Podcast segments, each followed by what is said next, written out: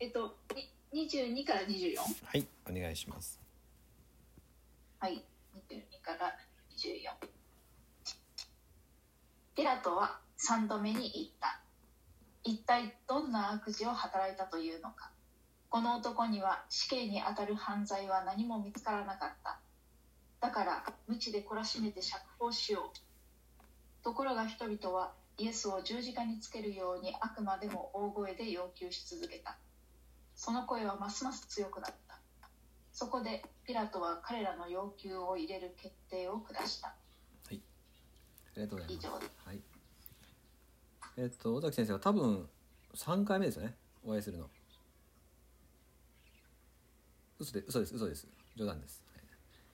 私だけは 私だけはは初めましてだと思ってます、はい、多分初めまして。日本製薬キリスト教団の、えー、吉備教会の斉藤と申します。よろしくお願いします、はい、えっと今日はあの皆さんがとってもよくご存知の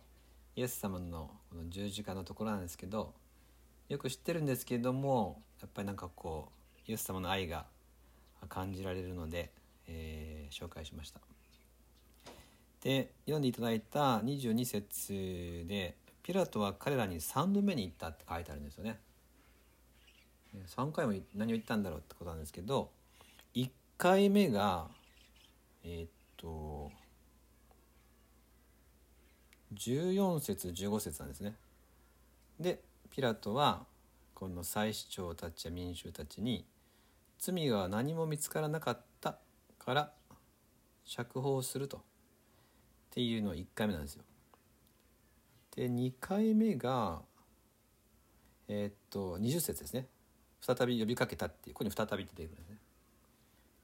で釈放しようとしてると。で3回目がさっきのとこなんでこれ実は1回目ですでに判決が出てるんですよね。もうあのヘロデもそうだったしピラトももう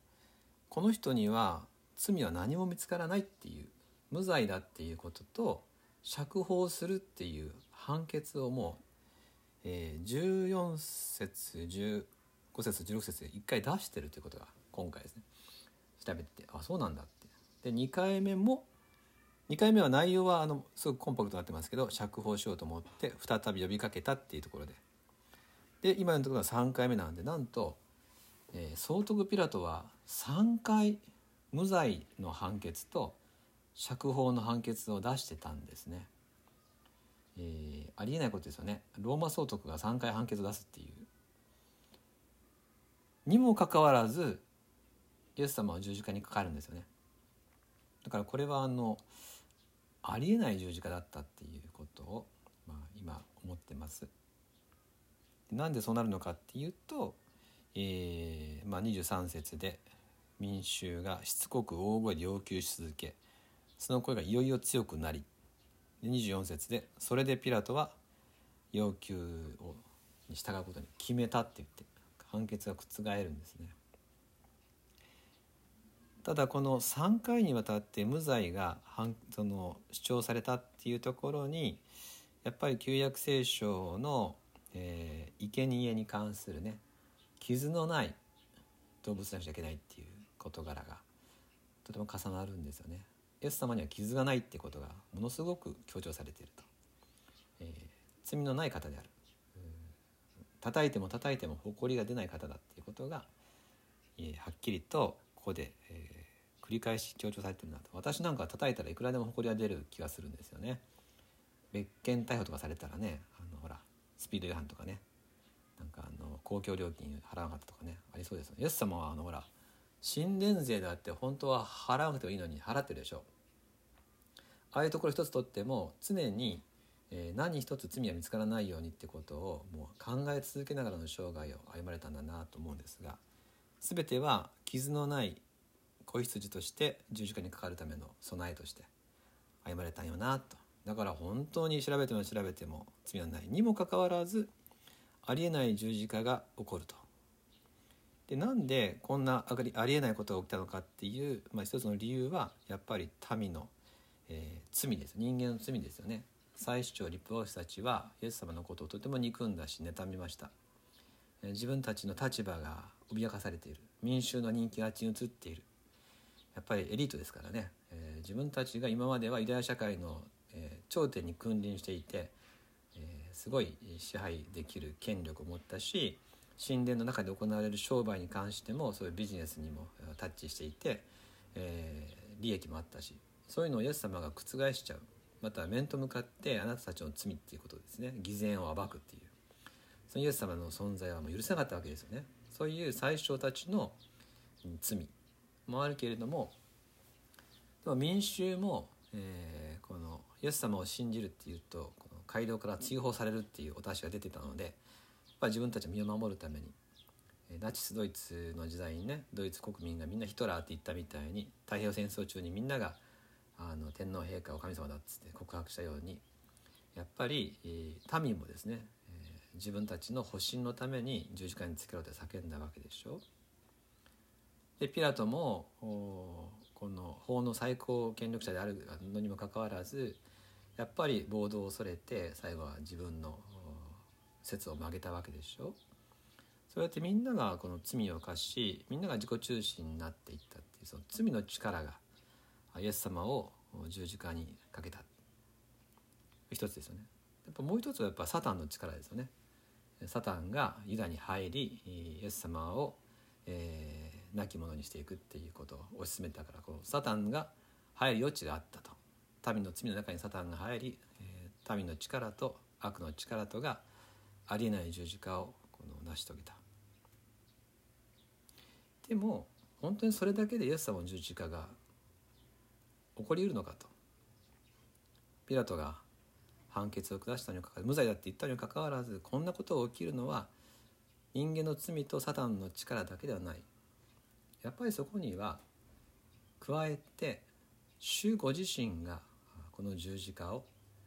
成し遂げられたんだなと言わざるを得ないわけです。まあ、それ聖書書いてますよね。もうよくご存知の箇所ですけれどもイザヤ書の53章10節、えー、じゃあ中山先生読んでもらっていいですかねイザヤ53章10節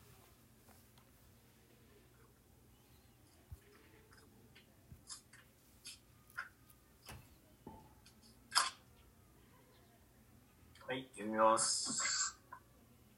しかし彼を砕いて痛めることは主の御心であった。もし彼が自分の命を在家のための生贄とするなら彼は末永く子孫を見ることができ主の御心は彼によって成し遂げられる。はい。ここにね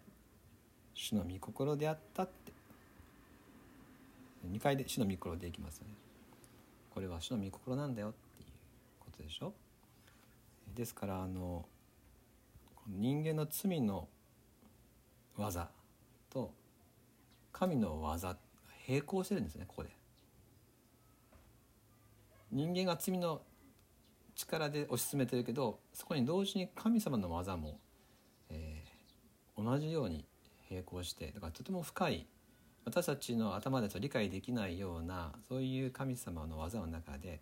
罪の力と神の技とかが混じり合い神様の技が全てを覆っていくっていうことがここで起こっている。ですから、まあ、誤解を恐れずに言えばこの民がね十字架だ十字架につけろバラバを釈放しろその男を除けって叫んでる時に天のお父さん自身も叫んでたんですね。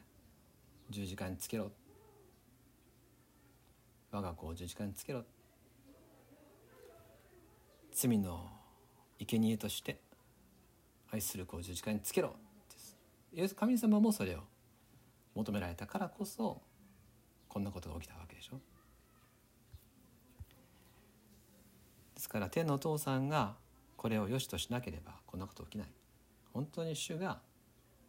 愛の中でこのことをなしてくださった。しかもイエス様ご自身ももちろん、このことを良しとされている。同じイザヤ書の53章の11節。で私読みますね。11節。彼は自分の魂の激しい苦しみの後を見て満足する。私の正しいしもべはその知識によって多くの人を義とし彼らの咎を負う。イエス様がこの苦しみの後を見て満足すると。よし。ちゃんと十字架に書かれた。ちゃんと苦しめた。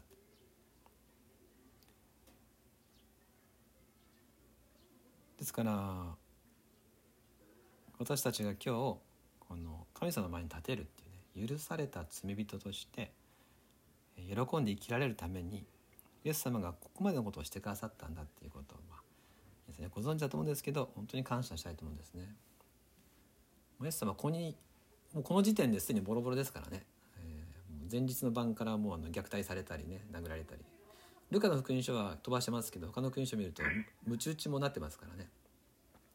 ひどいですよね。鞭を打った上で釈放するって言ったんですよピラトは、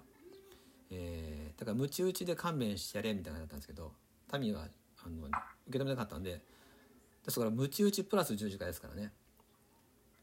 ムチ打ちか十字架じゃなくてムチ打ちで十字架なんでムチ打ちきついんですよ。ローマのムチ打ちは。凄まじく死ぬぐらい大変なのにその目にあったイエス様はでもその全ての苦しみ全部の苦しみの後を見て満足すると、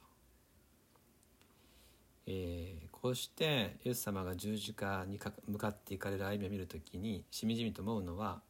結局イエス様が全部してくださったっていうことですね。これは私たちにとってはとても大事なことだと思います。イエス様が全部やってるんですよ一人で。イエス様が罪を犯さない生き方をしてくださってイエス様があ鞭を打たれ虐待され十字架にかかってくださって全部イエス様です。私たちがしたことはない。私たちの救いに関しては私たちは本当に全部していただいた。ので、まあ、ダメ牧師って言ったりしますがダメ牧師っていいんだと思います。私たちは。ダメ牧師の方がいいんだと思います、えー、私も牧師になって20年なんですけど今にして思うのは私たちにとって大事なことはその牧師として歩んだ中でどれだけ実力をつけたかではなくてどれだけ主の愛を知ったかだと思うんですよね。どれだけイエス様の愛の深さを知ってきたかが私たちの本当のこのなんていうか歩みの意味だと思うんですよね。もし私たちがなんか実力をつけましたっていうことで終わるんだったらとても虚しい働きだと思うんです。でも本当にイエス様の愛の深さがますます分かってきましたって言えたらいいですよね。天の御国に帰ってイエス様にお会いした時にね本当にイエス様に抱きついて感謝ですっていう時に、えー、その時の深さがね喜びが増してくると思うのでですので今日はあ本当にイエス様が全部してくださったのよなっていうところを改めて味わってこの主に感謝したいなと思います。一言お祈りします。天の父様3回も判決があったのにけれどもイエス様は十字架にかかってくださいました。それはあなたがそれを最初からなそうとされたからです。しかもそのことをあなたは喜びとしてくださって傷のない子羊として死んでくださることをずっと計画してくださいました。私たちの全部の罪があなたによってあがなわれてそして私たちは今日許された罪人あなたの前で全てを差し出されたものあなたとの永遠の命の交わりをいただいたものとして見舞いに立つことができるようにしてくださいました。願わくは私たちのこれからの年月が全てイエス様の愛の素晴らしさを味わうためでありますように。どうぞますますあなたのことを教えてください。期待しイエス様の名前を取りします。アーメン。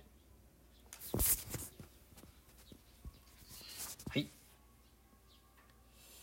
ありがとうございます。そしたらちょっとすいません、また自己紹介の続きをさせていただきたいと思います。はい、その後またグループ分けしたい。していただきたいと思います。了解です。はい、えー、では突然の順番回りです。尾崎先生お願いします。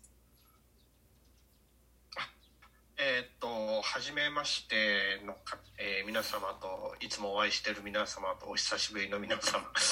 えー、っと日本キリスト教団一宮教会の、えー、尾崎公明です、えー、よろしくお願いいたします、えー、福田先生